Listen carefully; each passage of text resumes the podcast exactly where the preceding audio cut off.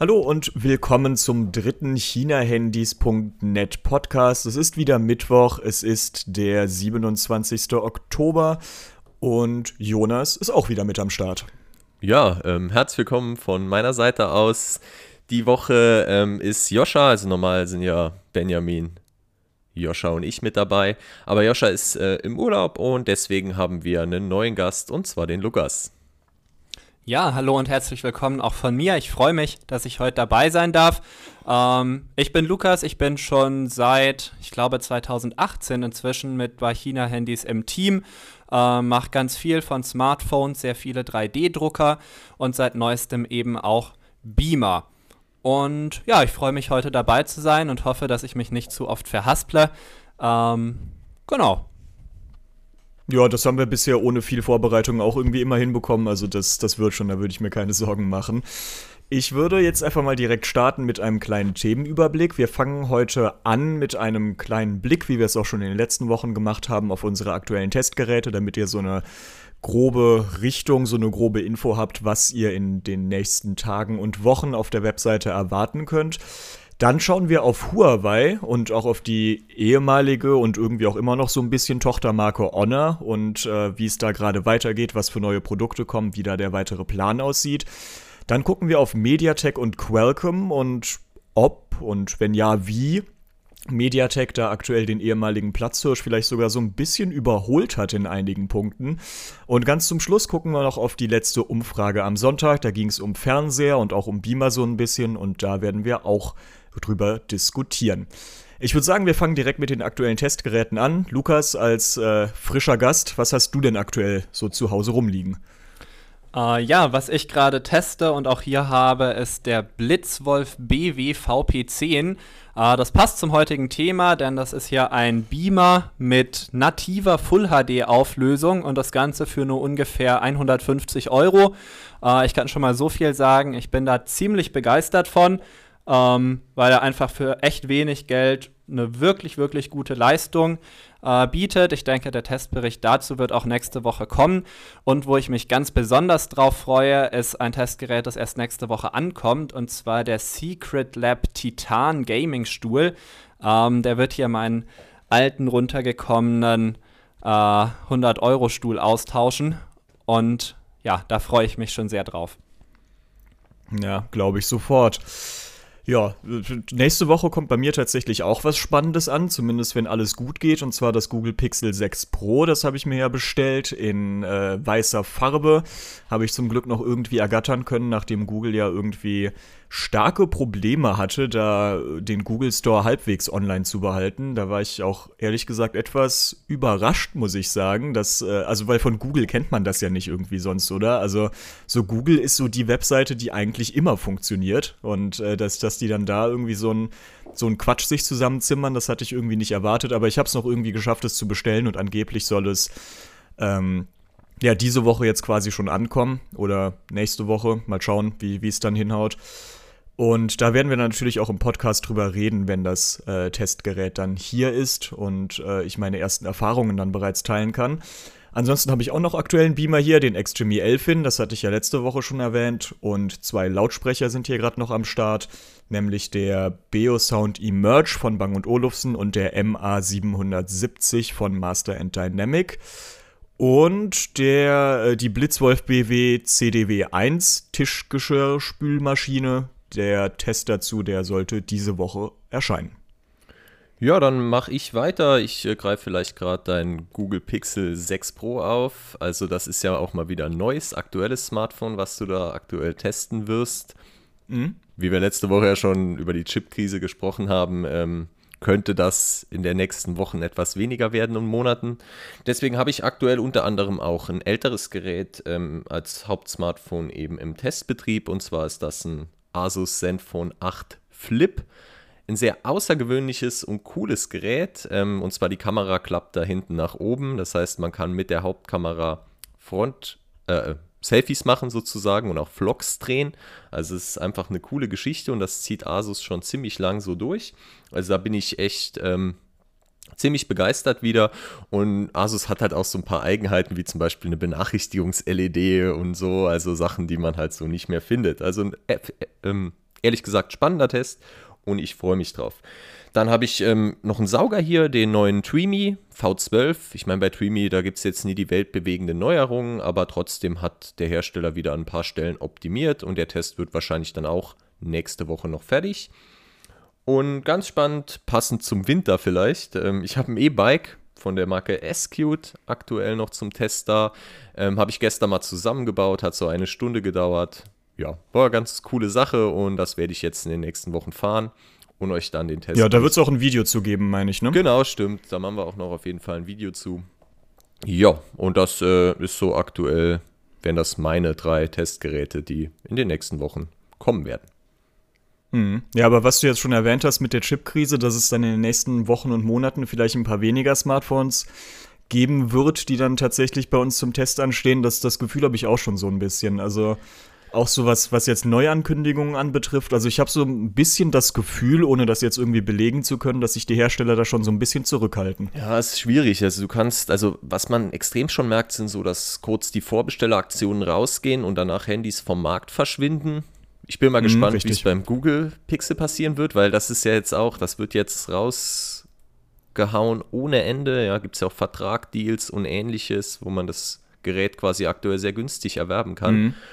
Und ja, die haben ja schon Lieferschwierigkeiten. Also in Indien zum Beispiel wird es gar nicht erst erscheinen, weil die die Nachfrage nicht decken können. Ja, genau. Und das, ähm das ist bei Google ja nie so gewesen. Also die Smartphones hat ja eigentlich kein Mensch gekauft. und jetzt halt irgendwie plötzlich, ja, kommen, kommen da zwei Sachen zusammen. Möglicherweise endlich mal ein vernünftiges Google Pixel, das auch äh, eine gewisse Nachfrage dann irgendwie erzeugt und dann gleichzeitig eine Chipkrise, wo die Produktion dann einfach nicht hinterherkommt. Ja, ja, es wird schwierig. Also jetzt kommt ja auch äh, das neue Note 11 aktuell erstmal nur nach China. Dann Poco bringt nur ein Low-Budget-Gerät, das M4 Pro. Also alles ein bisschen ja, eingeschränkt. Also wir warten immer noch auf den Poco X4. Das F3 mhm. GT hat es nie geschafft, also jetzt insbesondere in Bezug auf Poco.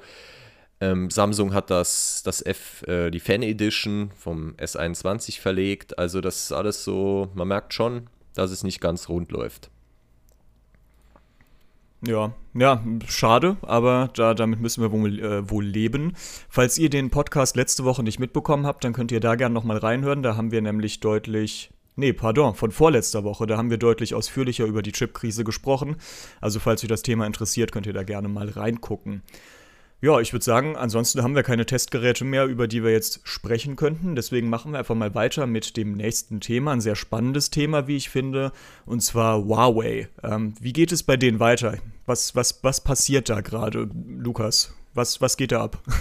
Also Huawei hat ja erstmal das Problem, ähm, dass sie von diesem US-Bann betroffen sind. Das bedeutet, vor, wann waren das? 2020 oder 19? Zwei Jahre. Ähm, Genau, mhm. hat die US-Regierung ja gesagt, jo, ähm, ihr spioniert, ohne Beweise zu haben oder haben ja ganz viele Anschuldigungen gemacht äh, mit dem Resultat, dass Huawei jetzt auf einer Bannliste steht von den USA und US-amerikanische Firmen dementsprechend nicht mehr mit dieser Firma zusammenarbeiten können. Das Ganze zielt vermutlich äh, hauptsächlich auf die äh, 5G-Hardware, die die Firma anbietet und auch auf viele andere Sachen wie Server und so weiter. Ähm, und die Smartphones sind jetzt eben ja so ein so ein Ding, das nebenbei betroffen ist, weil die. So ein Kollateralschaden. Genau, ähm, weil ja, darum ging es vermutlich eigentlich gar nicht, aber im Resultat dürfen jetzt halt die ganzen US-amerikanischen Chip-Hersteller nicht mehr mit Huawei zusammenarbeiten, beziehungsweise die Firmen, die die Chips für Huawei machen, dürfen das nicht mehr, wenn sie US-Technologien nutzen. Ähm, und dementsprechend hat die Firma jetzt eben ziemlich Probleme, Chips zu kriegen äh, und auch Google zu kriegen. Äh, das habt ihr bestimmt auch mitbekommen, dass die ganzen Google-Services auf den Geräten fehlen und dementsprechend jetzt der HSM-Core dort zum Einsatz kommt und Huawei auch an seinem eigenen Betriebssystem arbeitet. Ähm, Genau, und so ist jetzt eben das Problem, dass die Geräte nicht mehr wirklich konkurrenzfähig sind im deutschen Markt oder im europäischen Raum weil sie eben kein Google haben, weil die Chips nicht mehr die aktuellsten sind, weil wahrscheinlich greifen die gerade auf, auf ähm, hier, na, äh, Reserven zurück, die sie halt noch aufgekauft haben, bevor dieser Bann dann äh, Realität wurde. Und wie es jetzt weitergeht, weiß noch niemand so wirklich genau. Mhm. Also, ja, was ich mich jetzt Sorry, Jonas. Ja, äh, ich war ja letzte Woche in München bei Huawei beim Launch-Event quasi. Also die haben wieder eingeladen und die haben tatsächlich zwei neue Smartphones vorgestellt, das Nova 9 und das Nova 8i. Da du ja gerade über die Chips gesprochen hast, Lukas, also das Spannende ist, die arbeiten noch mit Qualcomm zusammen natürlich, aber die kriegen eine Sonderanfertigung von einem Snapdragon 778G. Den Chip, den ist eigentlich gut bekannt. Der hat 5G, aber in der Huawei-Version wird quasi das 5G-Modem einfach weggelassen. Das heißt, du hast dann quasi ein 500-Euro-Smartphone, in dem Fall beim Nova 9, ohne 5G. Und wie du auch schon richtig gesagt hast, eben ohne Google. Und das sind halt hierzulande schon zwei starke Einschränkungen. Ja, mit ohne 5G könnte mhm. man irgendwie leben, aber bei dem Preis ähm, ja, ist es eigentlich nicht wert. Ja, ist schon kritisch. Warum setzen die ja nicht einfach stattdessen auf irgendein Dimensity oder sowas? Ähm, auch da greifen dies. Der, der Band greift äh, ah, sehr okay. weitreichend. Also natürlich auch ähm, ist ja dann Dimensity, wären wir dann bei Taiwan, was dann wiederum auch, mhm. die dürften dann nicht mehr mit US-Konzernen zusammenarbeiten. Also wir müssen jetzt hier nicht die rechtliche Problematik erläutern, da geht es, glaube ich, ein bisschen zu weit. Ähm, Fakt ist, Huawei wird kein Smartphone mit 5G vorstellen und kein Smartphone mit Google aktuell. Okay. Ja, gut, das, das ähm, ist auf jeden Fall ein Rückschlag für die Smartphone-Sparte von denen, würde ich sagen. Aber zum Glück stellen die auch noch einige andere Sachen vor. Zum Beispiel zuletzt ja auch das MateBook 14S und das MateBook 16. Da sind ja auch Intel- bzw. AMD-Prozessoren drin. Wie, wie, wie kommt das? Da wird es richtig spannend. Also klar, für, für allein schon für die Nutzung von Windows und unter anderem eben auch für die Nutzung von der Hardware ähm, von Intel gibt es eben entsprechende Ausnahmegenehmigungen und deswegen kann Huawei sowas wie Laptops weiter bauen und erweitert auch so die ganze Peripherie, nenne ich es jetzt mal, also so ähm, Bildschirme, es wurde ein neuer Gaming-Bildschirm vorgestellt, Gaming-Mäuse werden kommen. Ähm, mhm. Router-Hardware, also Sachen, die mit Huawei natürlich zusammenhängen und was Huawei so mehr oder weniger schon immer drauf hatte, wird jetzt im Unternehmen deutlich gepusht. Dann gab es ähm, Smartwatches auch, jetzt bei dem, explizit bei dem Launch in München gab es noch neue Smartwatches, wobei das natürlich im Zusammenspiel dann wiederum mit Google immer schwierig ist. Und was mich so ein bisschen auch gestört hat, ist, dass sie kein Harmony OS gebracht haben, sondern nochmal EMUI auf einer alten Android 10 Basis. Mhm. Fand ich komisch, ähm, wurde auch dann irgendwie so danach nachgefragt, aber so wirklich, warum das jetzt so ist, konnte keiner beantworten. Harmony OS ist scheinbar noch nicht bereit für den internationalen Markt. In China erscheinen ja die Geräte schon durchgehend mit Harmony OS und es gab auch das ähm, Tablet von Huawei in Deutschland mit Harmony OS. Aber für Smartphones hält man sich da noch zurück. Ja. Was, ja, ja, das wird ja sicherlich auch noch kommen. Was ja aber auch ganz spannend ist, ist, dass Uh, nur weil aktuell eben diese Probleme mit den Chips und mit den Google Services da ist, heißt das nicht, dass die Smartphones uh, auf, auf immer und ewig aus dem Portfolio von Huawei uh, verschwinden werden. So genaues weiß man da noch nicht, aber es ist ja schon so, dass Huawei im Hintergrund so ein bisschen daran arbeitet, äh, es wissen wir nicht, eigene Chips oder mit anderen Ko äh, Firmen zu kooperieren, um eben doch noch Chips herzustellen, die dann auch in Zukunft wieder in die Geräte kommen können. Äh, wann das soweit ist und wann die bereit sein werden dafür, äh, ist aber eben noch total unbekannt. Und das wird sich auch die Frage stellen, ob die Geräte dann noch mithalten können, wenn man quasi in mhm. der Entwicklung eine gewisse Zeit übersprungen hat. Ähm, aber trotzdem lohnt es sich, glaube ich, noch so ein bisschen die Firma im Hinterkopf zu behalten und zu gucken, was in den nächsten Jahren da vielleicht noch passiert. Mhm. Ja, ja, weil wenn man sich den aktuellen Tenor so ein bisschen anguckt, dann scheint Huawei, also zumindest die Smartphone-Sparte ja irgendwie so ein bisschen abgeschrieben sein, was, was da viele Leute so ja, vermelden, sage naja, ich mal. aber das ist ja eigentlich auch schade. Da muss ich schon ein bisschen jetzt reingrätschen und zwar, ähm, also das mhm. Wichtigste, das, der Hauptunterschied bei vielen Smartphones, bei High-End-Smartphones ist aktuell die Kamera. Auch die meisten Leute legen darauf viel Wert, was völlig nachvollziehbar ist. Und mhm. am Montag, ähm, beziehungsweise vorgestern, kam unser Huawei P50 Pro Test und Huawei hat wieder einen draufgelegt. Also dieses auch mit Leica zusammen, eben dem Know-how, das Huawei da aufgespart hat. Auch ohne Google, ohne 5G hat mhm. Huawei bei der Kamera wieder das erreicht und eben das wahrscheinlich beste Kamerasmartphone auf den Markt gebracht. Und das ist halt schon irgendwie immer wieder eine Ansage, vor allem weil eben im Smartphone-Bereich die Kamera, das ist das, wo die größten Unterschiede aktuell zwischen den Herstellern sind. Ja. Ähm, ja, spannend. Und ähm, ich leite jetzt gleich mal weiter zum auch Honor-Thema. Also Honor wurde ja von Huawei verkauft und darf jetzt entsprechend auch fällt dann nicht mehr unter den US-Bann. Alles rechtliche Sachen könnt ihr irgendwo sonst nachlesen, euch von einem Anwalt erklären lassen. Nicht direkt unser Thema. Was Fakt ist, ist, dass Honor eben jetzt wieder ein Gerät mit 5G und mit Google rausbringen kann und das werden sie auch tun. Und das Gerät wird einem Nova 9 sehr ähnlich sein. Also ich denke mal, mhm. Da kommt natürlich auch, Honor war eine Tochtermarke und hat natürlich auch noch das ganze Know-how mit. Es ist ja nicht so, als wäre das irgendwie strikt getrennt gewesen.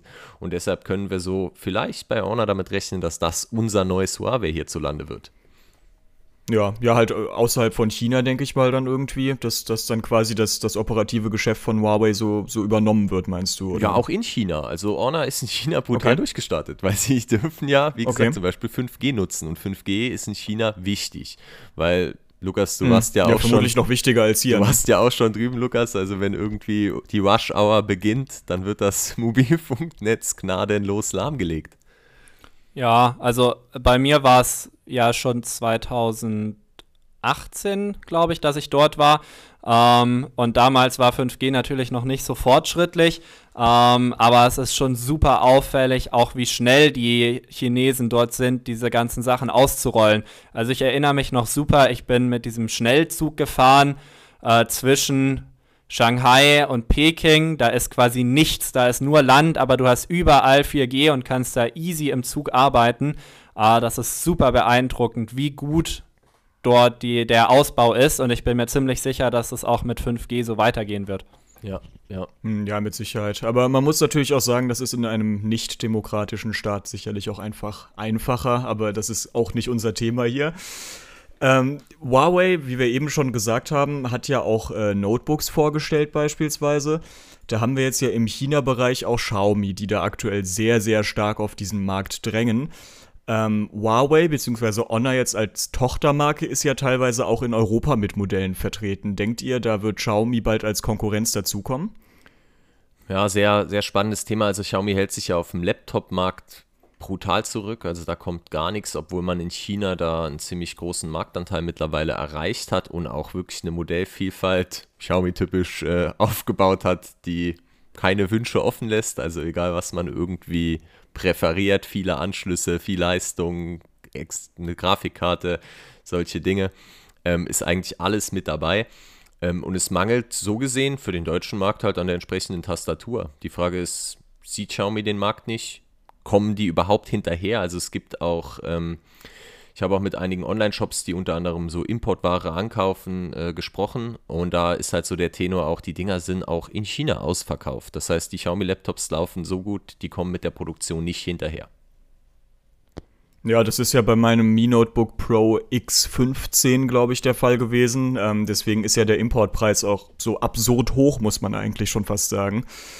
Äh, ja, ist, ist schade, finde ich, weil an sich, ich glaube, einfach eine, eine Tastatur, eine andere einzubauen, äh, das, das dürfte jetzt ja nicht de, das große Ding sein für Xiaomi, denke ich mal. Aber wenn man selbst in China die Nachfrage schon nicht bedienen kann, dann macht es wahrscheinlich wenig Sinn, jetzt irgendwie noch in Europa durchzustarten. Genau, warum dann expandieren? Ja, also mit Huawei wird es auf jeden Fall, denke ich mal, in der Peripherie weitergehen, definitiv. Und auch mhm. da wird der Fokus drauf gelegt. Aktuell, es kam jetzt zwar ein neues Smartphone, man will halt irgendwie zeigen, okay, wir sind noch da aber ich denke auch nicht mal, dass das ein großer Stückzahl vorproduziert ist oder sonst was. In China hingegen ein bisschen anderer Kurs, da zeigt man nochmal mit dem P50 Pro. Ich denke auch nicht, dass das da gute Abs also einen guten Absatz hat. Die haben natürlich auch nicht unendlich Chips zur Verfügung, um das Ding zu produzieren. Ähm, aber man kann eben zeigen, hier, wir sind noch da, wir haben das Know-how, wir, wir können noch was. Ist ja auch klar, also nach zwei Jahren ist da jetzt nicht viel passiert. Ja, nö, vollkommen richtig. Ich würde sagen, das ist eigentlich ein guter, eine gute Brücke zum nächsten Thema. Mediatek und Qualcomm hatten wir ja eben schon so ein bisschen angesprochen. Äh, Mediatek Dimensity 1200 beispielsweise, das ist ja wirklich ein starker Prozessor. Demnächst soll ja jetzt auch der Dimensity 2000 erscheinen. Der ersten Infos oder ersten Gerüchten zufolge ja sogar den kommenden High-End-Chip von Qualcomm, den Snapdragon 898 schlagen soll. Mediatek hat ja so ein bisschen gestartet als die China-Klitsche der Chip-Hersteller und äh, war eigentlich strikt getrennt von Qualcomm. Mediatek kommt in die Billig-Smartphones und Qualcomm kommt in die Top-Modelle der großen Hersteller in Anführungsstrichen. Das hat sich mittlerweile ja stark verändert. der Ruf von MediaTek ist trotzdem immer noch nicht unbedingt der beste. Das sehen wir auch oft an den Kommentaren bei uns in der Community. Wie, wie seht ihr das Thema, Lukas? Ja, also MediaTek hat sich ja gerade in der Vergangenheit nicht wirklich mit Ruhm bekleckert, was so den Akkuverbrauch und sowas angeht. Ähm, und das lesen wir auch immer wieder hier. Ähm, oh nein, MediaTek-Prozessor, da ist der, ähm, der Akku ja viel schneller leer als bei einem Qualcomm. Äh, allerdings ist es inzwischen so seit der Dimensity-Serie, ähm, dass es immer weiter zurückgeht und inzwischen sogar ja, die, die Chips gut mit, mit Qualcomm mithalten können.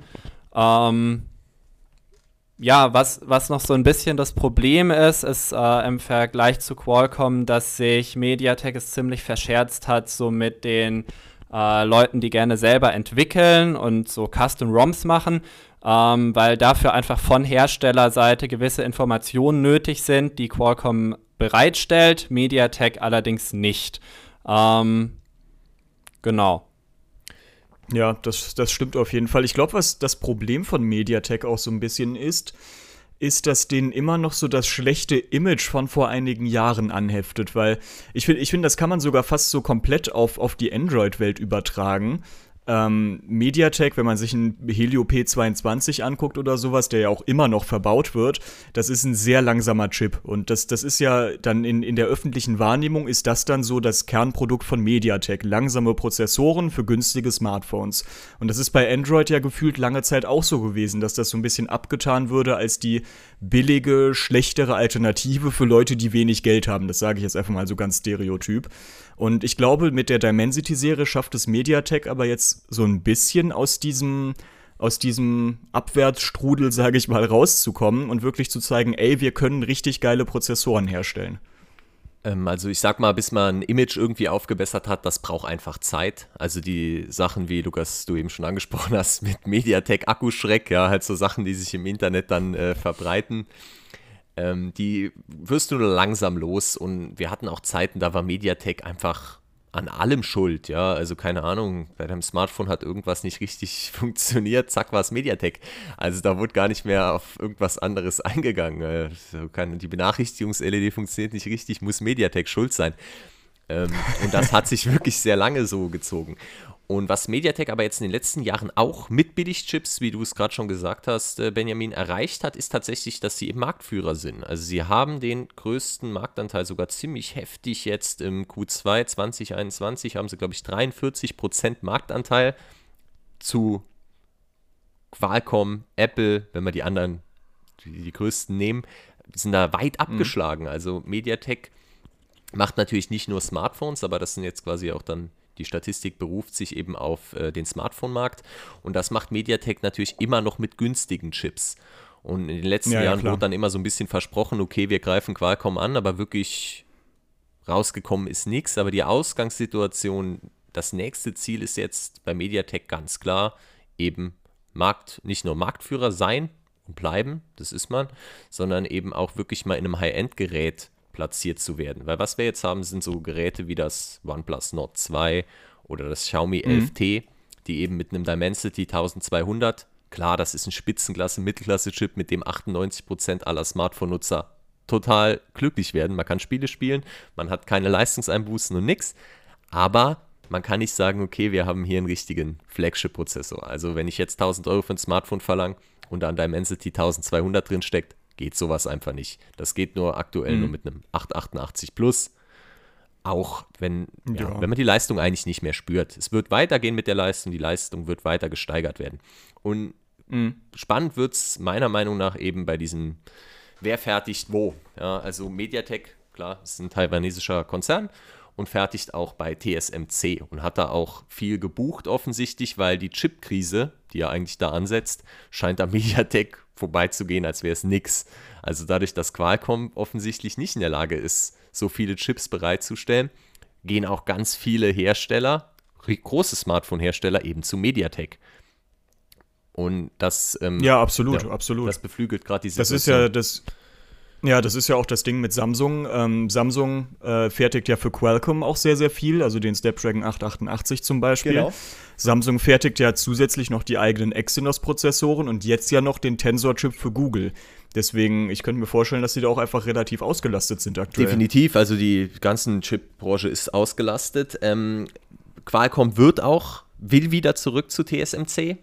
Und der große Unterschied ist, dass TSMC halt dieser riesige ähm, Konzern in Taiwan eben ist, der ähm, ist, gilt als führend in der Fertigung. Also eine 5-Nanometer-Fertigung bei TSMC ist einer 5-Nanometer-Fertigung bei Samsung überlegen. Also wenn du, zumindest das so, was die, die Fachkreise eben ähm, verbreiten, also das ist vom Know-how her nochmal eben die besten Chips, macht TSMC.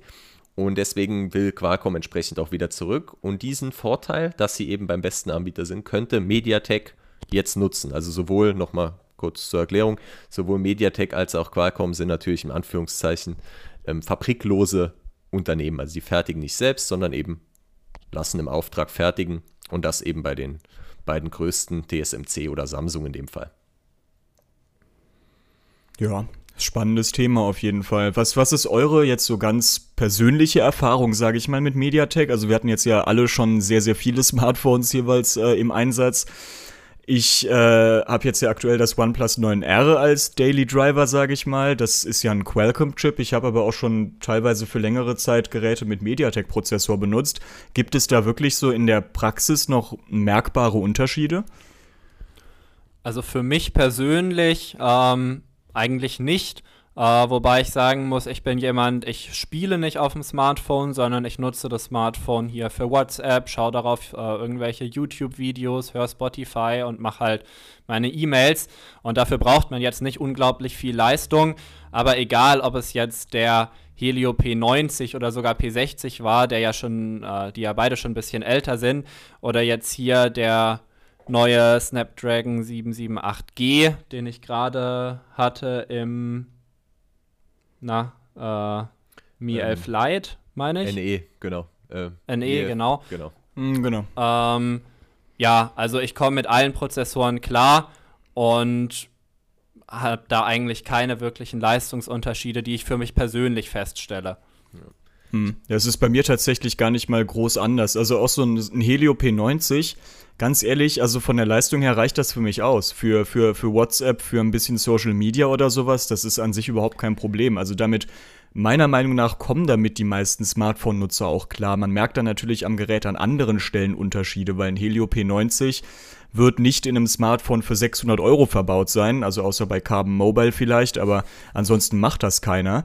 Und dementsprechend, klar merkt man an der Kamera, am Display, an anderen Bauteilen Unterschiede. Aber ich glaube, allein vom Prozessor her würde mir das komplett ausreichen. Ja, aber der Punkt, den du gerade ansprichst, also genau da ist aber der Prozessor eben mitverantwortlich. Also und da hatte Mediatek ja, auch, auch, in der Vergangenheit Probleme. Also alles wird ja auch eine Kamera, klar, das Bild wird verarbeitet, der Prozessor ist zuständig. GPS, Empfang, alles hängt mehr oder weniger am Prozessor. Und es gab tatsächlich früher Smartphones von Mediatek, da war das GPS eine absolute Katastrophe. Mittlerweile sind sie besser. Das GPS von MediaTek Smartphones ist genauer als das GPS bei Qualcomm. Das ist halt so was. Ja, das, das ist ja sogar noch bei, bei uns auf der, auf, der Internet, auf der Internetseite, auf der Website, wenn wir ähm, neue Testberichte erstellen. Da haben wir ja so ein so ein ähm, Datenblatt quasi, das wir ausfüllen können. Und da steht auch immer noch die Frage, hat das Smartphone GPS, beziehungsweise taugt das GPS was? Das stammt wahrscheinlich auch noch aus genau, der Zeit, oder? das stammt wirklich noch von damals. Ähm, da war das nämlich nicht ganz klar, also bei MediaTek-Smartphones.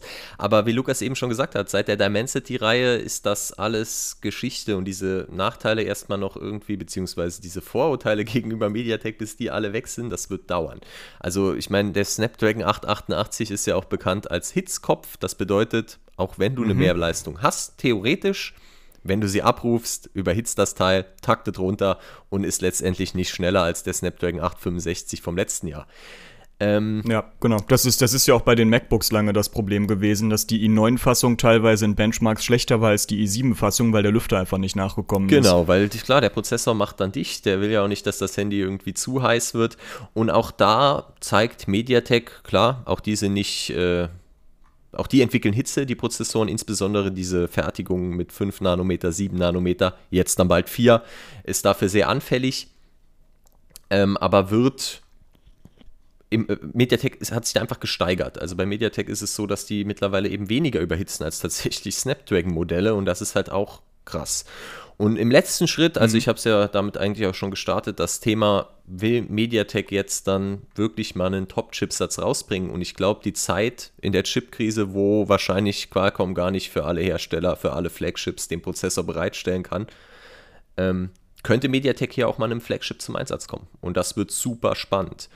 Und was jetzt ja auch beginnt, ist, in China gibt es schon sehr lange den Trend, schon seit Anfang letzten Jahres werden da ohne Ende Dimensity und MediaTek Smartphones vorgestellt.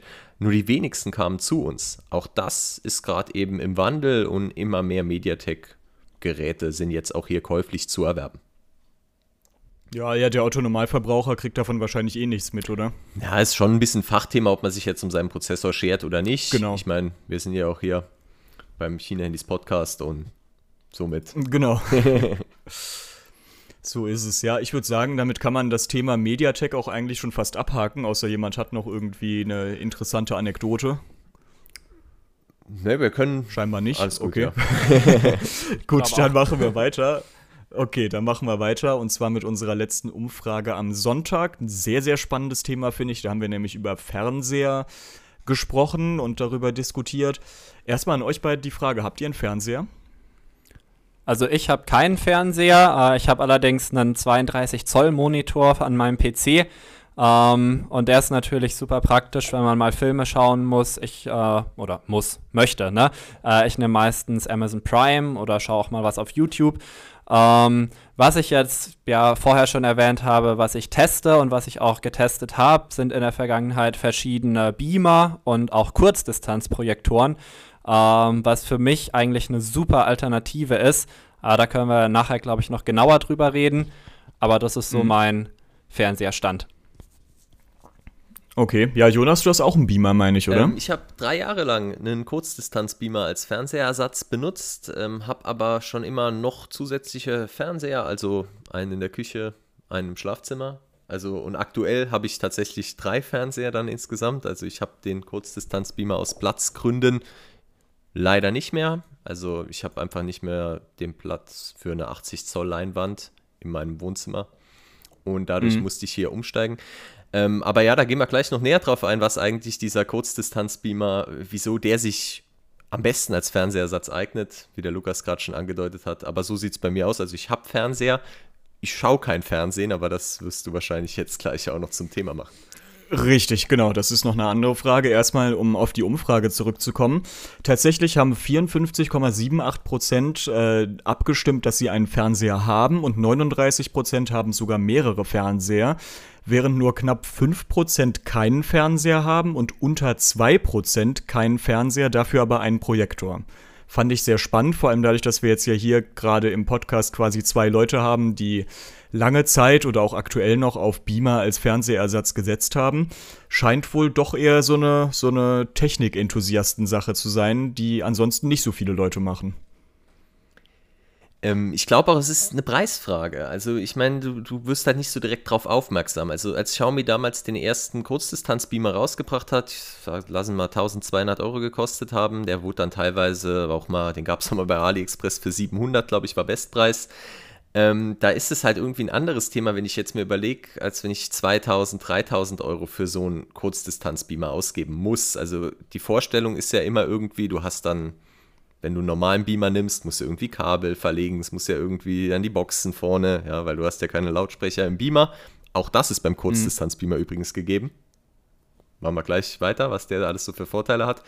Ähm, genau, also die Vorstellung für einen Beamer ist halt schon viel Aufwand. Man sieht alles, es sieht irgendwie blöd aus solche Dinge. Und ein Fernseher macht auch irgendwie ein Wohnzimmer wohnlich. Ich glaube, das ist auch, warum das immer noch so das eine stimmt, Randerscheinung stimmt, ist. Ja. Also so ein bisschen eine Preissache. Ja. Wenn ich jetzt, gehen wir einfach klassischen Elektronikladen gehe, dann steht da alles voll mit Fernseher, aber ich finde vielleicht zwei oder drei Beamer.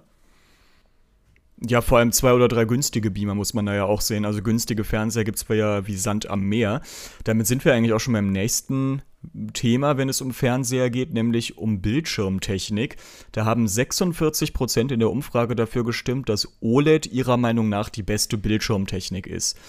Ihr habt ja beide auch, äh, beziehungsweise Lukas nicht, aber Jonas, du hast Fernseher im Einsatz. Ähm, OLED, QLED, LCD, Plasma, was, was läuft da? Also die, die Steigerung kann ich äh, ganz klar so nachvollziehen. Also erstmal gibt es natürlich immer einen Qualitätsunterschied zwischen den Panelen selbst.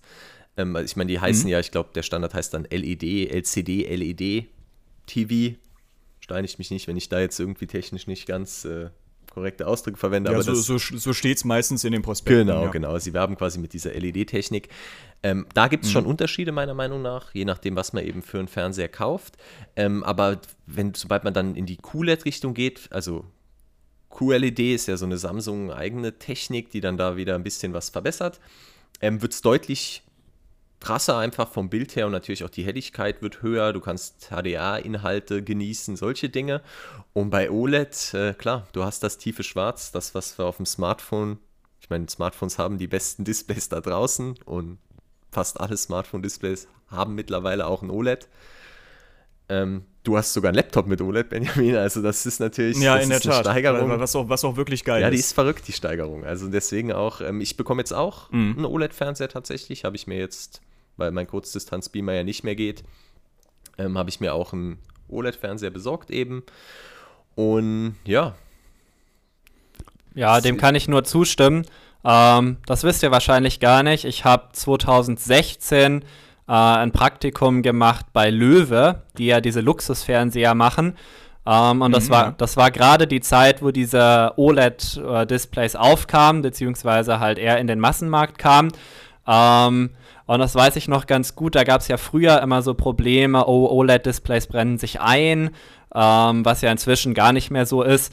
Ähm, aber ja, das war einfach super interessant, da auch den direkten Vergleich zu sehen, weil du bei den LCDs ja einfach dieses Hintergrundlicht hast, das permanent durchscheint und bei den OLED-Displays wirklich diesen tiefen Schwarzwert. Ähm, also da würde ich der, der Umfrage auf jeden Fall auch zustimmen.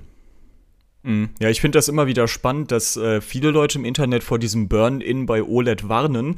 Ich habe aber noch nie jemanden gesehen, der tatsächlich äh, einen OLED-Fernseher hat, wo dieses Burn-In auftritt. Also mein Vater nutzt auch seit drei Jahren mittlerweile OLED. Äh, ein LG OLED ist das auch. Also von, von Einbrennen bekomme ich da überhaupt nichts mit, muss ich sagen. Und auf meinem Laptop-Display genauso wenig. Also das scheint auch irgendwie so eine dieser modernen Legenden zu sein, die, die sich irgendwie in den seltensten Fällen tatsächlich bewahren. Also so ganz bestätigen, da muss ich jetzt äh, dann doch widersprechen in dem Fall, weil das passiert schon, aber das, der Punkt ist einfach, dass man heutzutage, also früher meine Eltern, die haben Fernseher zehn Jahre benutzt und wenn du Fernseher zehn Jahre benutzt, ähm, dann ist das was anderes, als wenn bei uns alle zwei, drei, vier Jahre sich jemand eben klar, weil die Technik weiter ist, einen neuen Fernseher nimmt, dann achtet man da nicht wirklich drauf. Also es gibt auch Testbilder, dann kann man schauen und ich meine jetzt einbrennen, das dich wirklich beim Fernsehschauen stört und ein Einbrennen, das du mit einem Testbild zeigen kannst, ist halt ein mhm. Unterschied. Klar.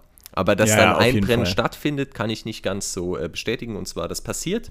Und das sieht man auch. Ja, ja, aber so, solange es in der Praxis nicht wirklich relevant ist, ist das ja. Äh, klar egal. Das war ein also, langes Thema bei, bei Smartphones sagen. tatsächlich. Also ich meine, ja. das mhm, AOD ja. zum Beispiel bewegt sich ja auch minimal. Mhm, also richtig. ist schon ja. auch bei Smartphones noch so ein Thema, wo manche Leute ähm, vor zurückschrecken und natürlich zu Recht nachfragen, ist das aktuell wirklich so? Und auch bei Smartphones ist es tatsächlich zu vernachlässigen. Mhm. Also das, Definitiv, ja. ja. Also zum, wenn man ein Smartphone länger benutzt, ist ja auch zum Beispiel die Statusleiste die ganze Zeit oben eingeblendet, ja. da brennt ja auch nichts ein. Also ja. Mein Gott. Ja, also so, so ein bisschen als Vorläufer von OLED kann man ja eigentlich schon fast die Plasmatechnik sehen, die ja auch perfekte Schwarzwerte hatte. Allerdings äh, große Probleme hatte beim Energieverbrauch. Äh, habt, habt ihr mal einen Plasmafernseher gehabt? Nee. Ja, ich hatte tatsächlich mal ein Plasma auch, aber ähm, der, der große Punkt bei Plasma ist ja auch, dass er ähm, OLEDs sind ja jetzt auch nicht energiesparend, um das auch mal noch gleich klar zu machen. Nee, in der Tat. Also auch da ist der Energieverbrauch extrem hoch. Ähm, die Plasmatechnik ist äh, ja einfach, einfach verschwunden. Und der größte Nachteil, mhm. den ich jetzt da sagen kann, und ich hoffe, dass es beim OLED nicht so extrem ist, ähm, war die Lichtempfindlichkeit. Also mit dem Plasma konntest du eigentlich nur in einem abgedunkelten Raum wirklich Spaß haben. Mhm. Ja, das, das stimmt tatsächlich. Also wir haben auch äh, bei, bei uns im Haus früher, bei meinen Eltern, jahrelang Plasma-Fernseher benutzt von Panasonic immer und ähm, das ist richtig. Also wir haben dann auch meistens zum Fernsehen tatsächlich den Raum so gut es ging irgendwie abgedunkelt. Das ist jetzt bei OLED definitiv nicht so schlimm. Also OLEDs werden ja schon sehr, sehr hell mittlerweile. Und äh, vor allem, wenn man sich dann HDR-Inhalte anguckt oder sowas, das kann man an sich genauso gut tagsüber machen. Also das, das ist mittlerweile kein großes Problem mehr. Das ist aber auch schon, wo wir bei HDR sind, quasi das Thema. Lukas, du benutzt sehr viel Beamer, hast du schon erzählt. Vermisst du HDR oder richtiges HDR? Mm, also es, es kommt so ein bisschen auf den Einsatzzweck an. Ich meine, klar, äh, Bildbearbeitung oder sowas würde ich auf dem Beamer jetzt nicht machen. Ähm, und das hängt auch von der Qualität des Beamers ab. Also jetzt gerade hier im Vergleich, ich hatte vor, vor zwei Wochen im Test den W13 Beamer. Das ist ein No-Name-Produkt, der, ja, ich glaube, 70 Euro kostet oder so. Und der ist Klingt halt. so Spülmitteltabs irgendwie. Ja. äh, so, so war auch in etwa die Qualität. Ähm, ah, okay. ich meine, da siehst du halt, wenn du ein Bild hast mit so weißen Schattierungen, dann siehst du eine Fläche, ähm, die weiß ist. Mhm. Und das macht auch keinen Spaß, wenn du Fotos angucken möchtest oder so. Für, für Videos, wenn da ein Film läuft, dann ist das ziemlich egal, weil da das Bild eh schnell wieder weg ist. Ähm, aber wenn du ja wirklich Fotos angucken möchtest, wenn du ja alles, was ein bisschen Bildqualität erfordert, wenn du das machen möchtest, dann solltest du schon Wert legen auf einen hochwertigen Beamer, zum Beispiel eben den Kurzdistanz-Beamer, ähm, der da wirklich gute Ergebnisse abliefert. Ob der jetzt HDR hat oder nicht, ist für mich nicht so wichtig. Ähm, aber eine, ein, ein gewisses Maß an Bildqualität schon. Also der Punkt ist ja auch, mhm. dass. Ja, Jonas, du, du steigst ja auf OLED um. Ist, ist das bei, bei dir HDR ist ein Thema? Ähm, tatsächlich auch nicht wirklich. Also erstmal ist mit HDR ja, nur um das gleich nochmal vorwegzunehmen, ähm, es gibt ja irgendwie auch erst ab 800 Lux und dann in so Bereichen von so einer Helligkeit würde ich überhaupt mal erstmal von HDR sprechen. Also wenn jetzt ein, man darf ja schon viel früher mit HDR werben, aber wirkliche Unterschiede sieht man da nicht. Ich bin mal gespannt. Also es gibt ja ähm, bei Disney Plus und bei Netflix, also erstmal noch zum Fernsehen an sich, also für normales lineares Fernsehen ist so HDR völlig unnötig ich ja, kann nichts richtig, mit klar. anstellen. Ähm, nutze ich allerdings auch gar nicht, so gut wie gar nicht, ähm, sondern eben Streaming-Plattformen. Ähm, YouTube hat ja auch äh, teilweise HDR-Inhalte und das äh, kann natürlich schon richtig, richtig geil aussehen. Also deswegen bin ich auch gespannt. Ich werde es dann mal öfter mit dem OLED ja mal probieren. Ich kann jetzt noch nichts zu sagen, mhm. aber ich äh, gehe davon aus, dass das eine ziemlich coole Sache wird. Ja, die, die fünfte Staffel von Peaky Blinders auf Netflix ähm, in Dolby Vision kann ich sehr empfehlen. das, äh, so, so von den Helligkeitsunterschieden mit so Fenstern beispielsweise, die im Bild sind und so richtig entgegenstrahlen, also da ist das ein sehr schöner Benchmark für. Und eine coole Serie sowieso. Was man vielleicht noch sagen muss, äh, weil vielleicht viele das gar nicht wissen, ist, was HDR überhaupt ist. Ähm, ich glaube, da haben wir auch einen, einen Artikel, den können wir in äh, dem Podcast-Artikel auf unserer Website vielleicht verlinken. Ähm, aber mal mhm. ganz kurz gefasst, HDR beschreibt eigentlich nur die Farbtiefe und hängt weniger zusammen mit der Helligkeit. Das bedeutet, eine Farbe wird immer in einer gewissen Bitanzahl gespeichert. Normalerweise sind das, glaube ich, 6 Bit pro Farbe. Ähm, und HDR ist dann eben mit 8 Bit oder HDR10 sogar 10 Bit, ähm, was einfach bedeutet, ich habe mehr Farben zur Auswahl und mehr feinere Schattierungen. Das bedeutet insbesondere bei so leichten Farbübergängen ähm, habe ich einfach ein klareres Bild. Das kennt man vielleicht von sehr qualitativ niedrigen Bildern bei, bei Himmeln oder so, dass da eben teilweise verschieden schattierte Blautöne sind, aber man ganz klar so eine Grenze erkennt. Und das ist das, was mhm. HDR verhindert, weil da einfach der Durchgang flüssiger wird, weil mehr Farben zur Verfügung stehen. Mhm. Ja, da muss ich dich ein klein bisschen korrigieren sogar. Also das mit der Farbtiefe ist an sich vollkommen korrekt, vor allem bei HDR10. Ähm, zum Beispiel aus dem Videoschnitt weiß ich aber auch, dass HDR, also verschiedene HDR-Typen, verschiedene HLG-Typen quasi annehmen können. Und ein höheres HLG als, ich weiß es gerade nicht auswendig, ich glaube 58% ist in Nicht-HDR-Inhalten nicht möglich. Das heißt tatsächlich ist auch die Peak-Helligkeit von Weißfarben bei HDR erweitert gegenüber SDR-Content.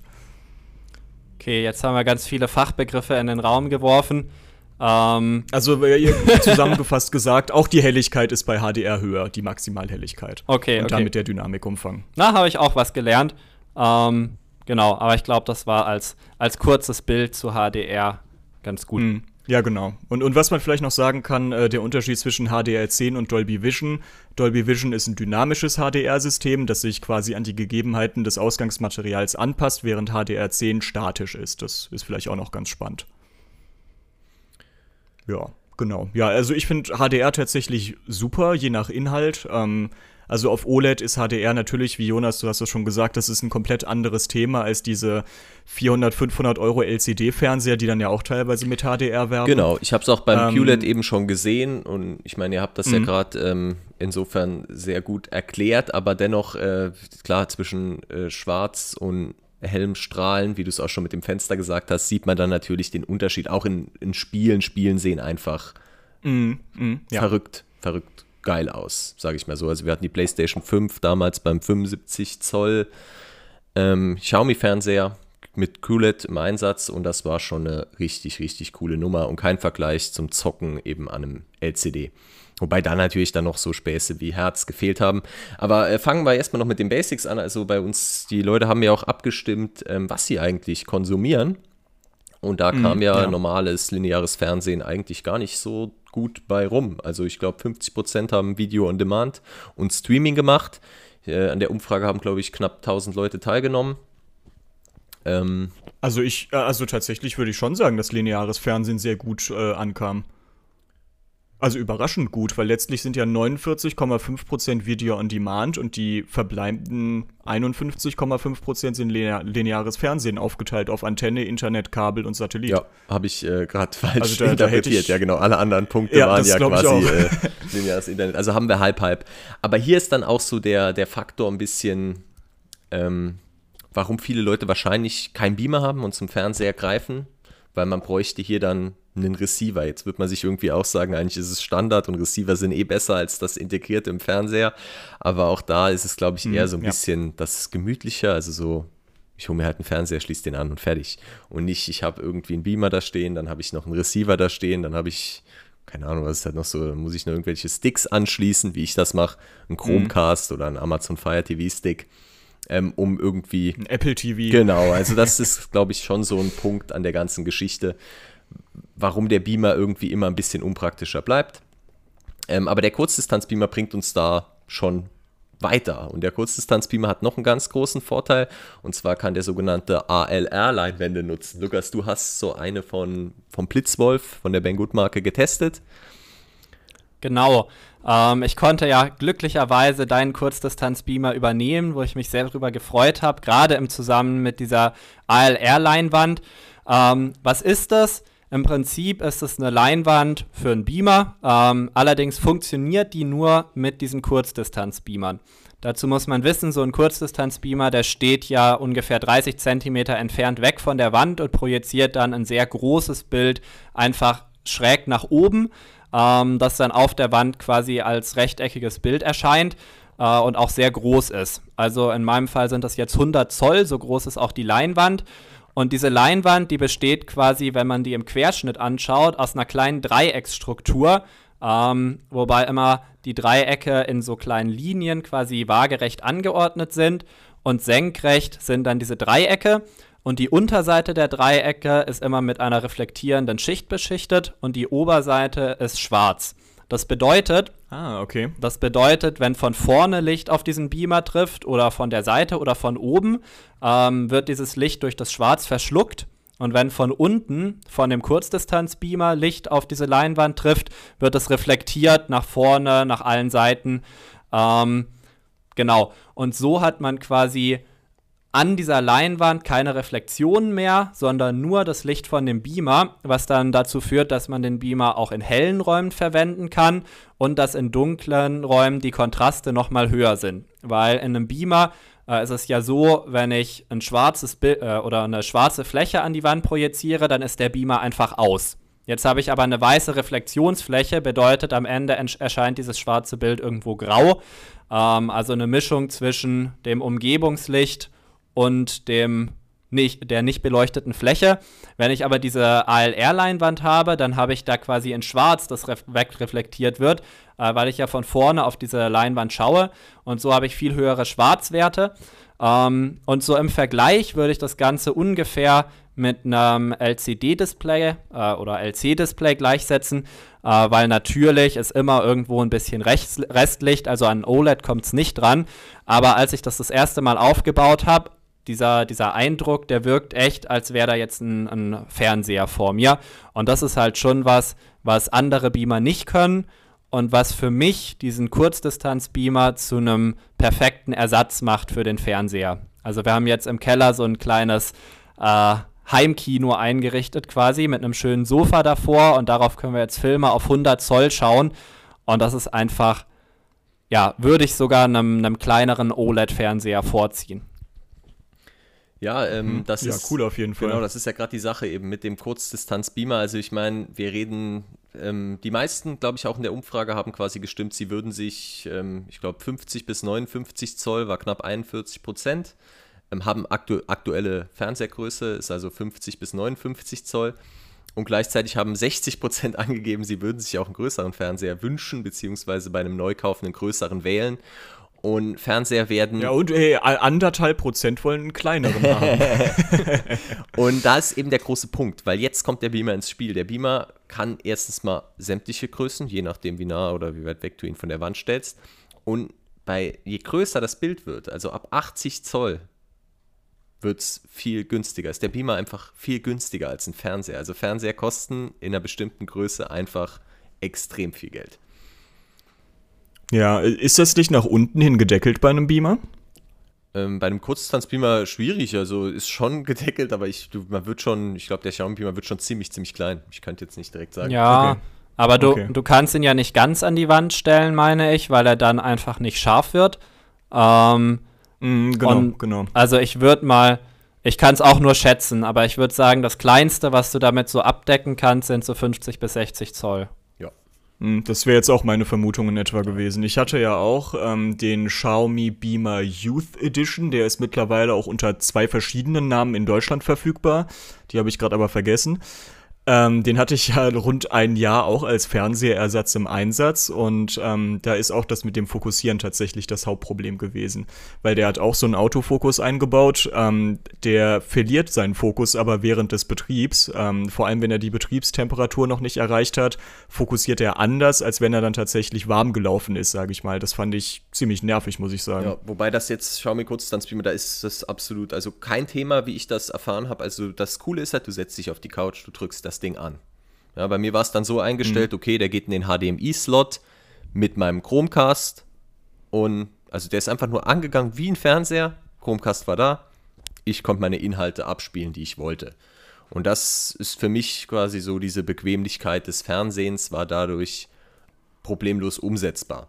Und aufrüsten, mhm. wie der Lukas ja jetzt gemacht hat, kann man es dann wiederum mit der entsprechenden Leinwand bei Kurzdistanzbeamern, wo man dann eben, sagen wir mal, du kommst wirklich auf LCD LED-Display-Niveau.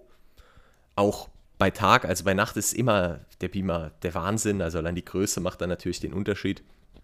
Ähm, aber man muss sich eben immer gut überlegen. Ich habe ja jetzt auch nach einem neuen Fernseher gesucht, habe mich dann letztendlich für einen 65 Zoll OLED entschieden.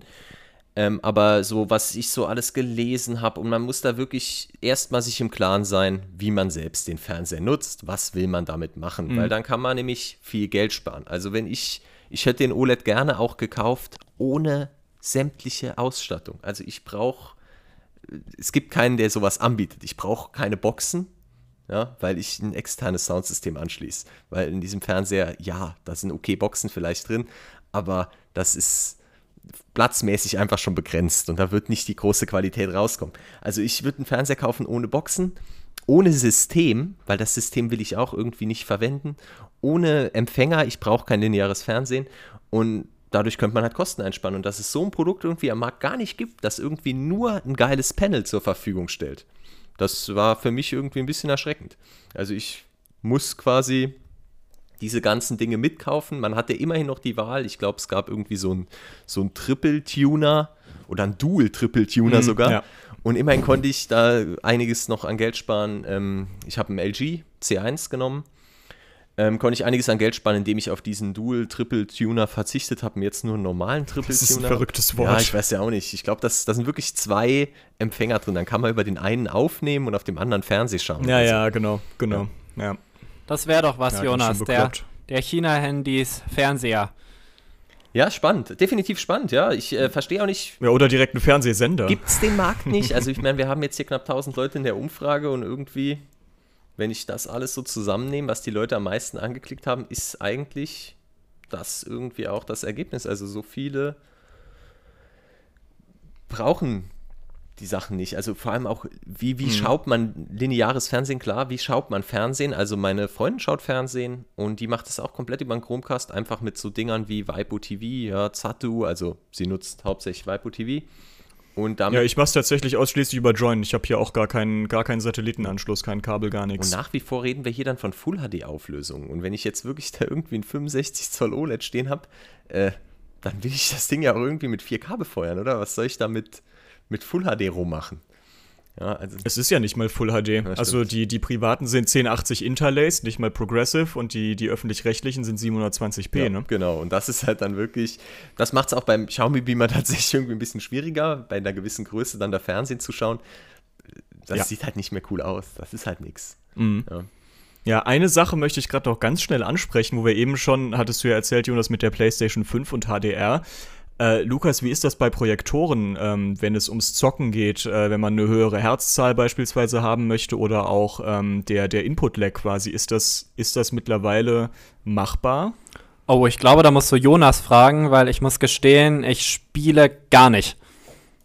Das kann okay. ich aber gut Jonas? beantworten. Ähm, und zwar ähm, ist das ein, war das ein ziemlich großes Thema, auch beim Xiaomi Beamer und bei diesen Fengmi-Modellen, also bei also diese ganzen günstigen chinesischen Anbieter, die es da gibt.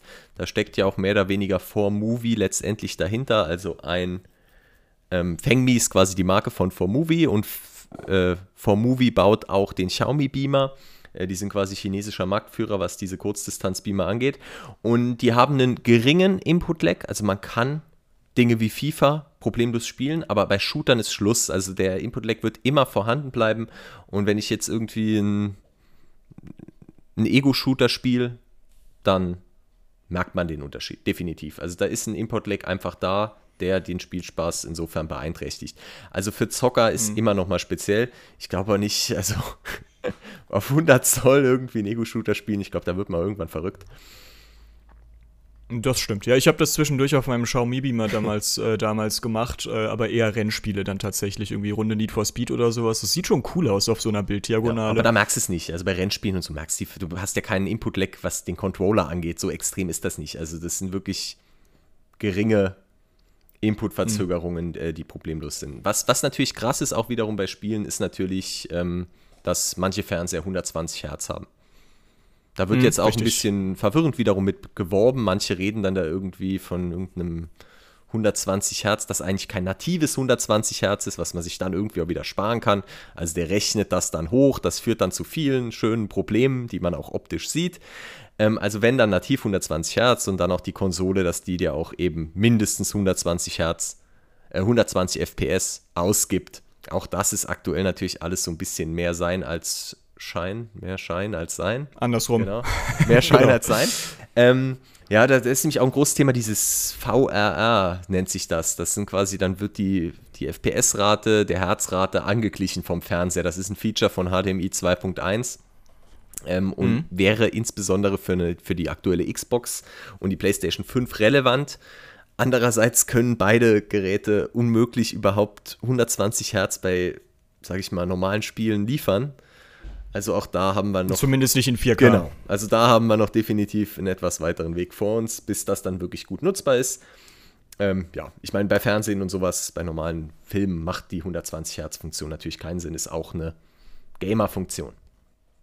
Mm, ja, letztendlich auf jeden Fall. Ja, ich würde sagen, damit haben wir auch das Thema Fernseher und Beamer eigentlich soweit abgeschlossen. Wir sehen uns nächste Woche Mittwoch wieder dann ist, glaube ich, Joscha auch wieder da, oder? Äh, nächste Woche ist Joscha wieder dabei, ja. Ich fand es wirklich äh, spannend, jetzt auch mit euch hier mal über Fernseher zu reden, weil ich eben. Total. Wie eben gesagt, ähm, da echt es gibt sehr, sehr viele Informationen. Fernseher sind irgendwie unterschiedlich, kommen in ganz vielen Modellen und man muss sich hier wirklich an sich selbst orientieren. Also ist wirklich meine Meinung auch für die Zuhörer. Ähm, guckt euch an, wofür es benutzt und welche Features eigentlich relevant für euch sind. Hm. Ja, sehe ich, seh ich letztlich genau. Ist ja eigentlich bei allen Sachen so. Man, man, man kann nicht von irgendeinem Testbericht darauf schließen, ob man das jetzt kaufen muss oder nicht, sondern letztlich kommt es ja auf die eigenen Bedürfnisse genau, an. Oder man blendet halt eben bestimmte Abschnitte einfach aus. Ja? Wenn man nicht zockt, kann man den Gaming-Abschnitt genau. einfach komplett ausblenden. Was soll's? Ähm, es betrifft einen ja letztendlich nicht. Ja, und dann mhm. auf jeden Fall auch, war cool wieder. Danke dass ihr dabei wart. Und ja, auch, auch danke an Lukas, dass du unser Gast warst heute. Ja, vielen Dank, dass ich dabei sein durfte. Ich hoffe, ihr ladet mich mal wieder ein. Hat auf jeden Fall sehr Ganz viel sicher. Spaß gemacht. Ähm, genau. Und von meiner Seite schon mal einen schönen Mittwochabend und bis zum nächsten Mal. Servus, macht's gut. Ja, bis zum nächsten Mal. Ciao. Ciao.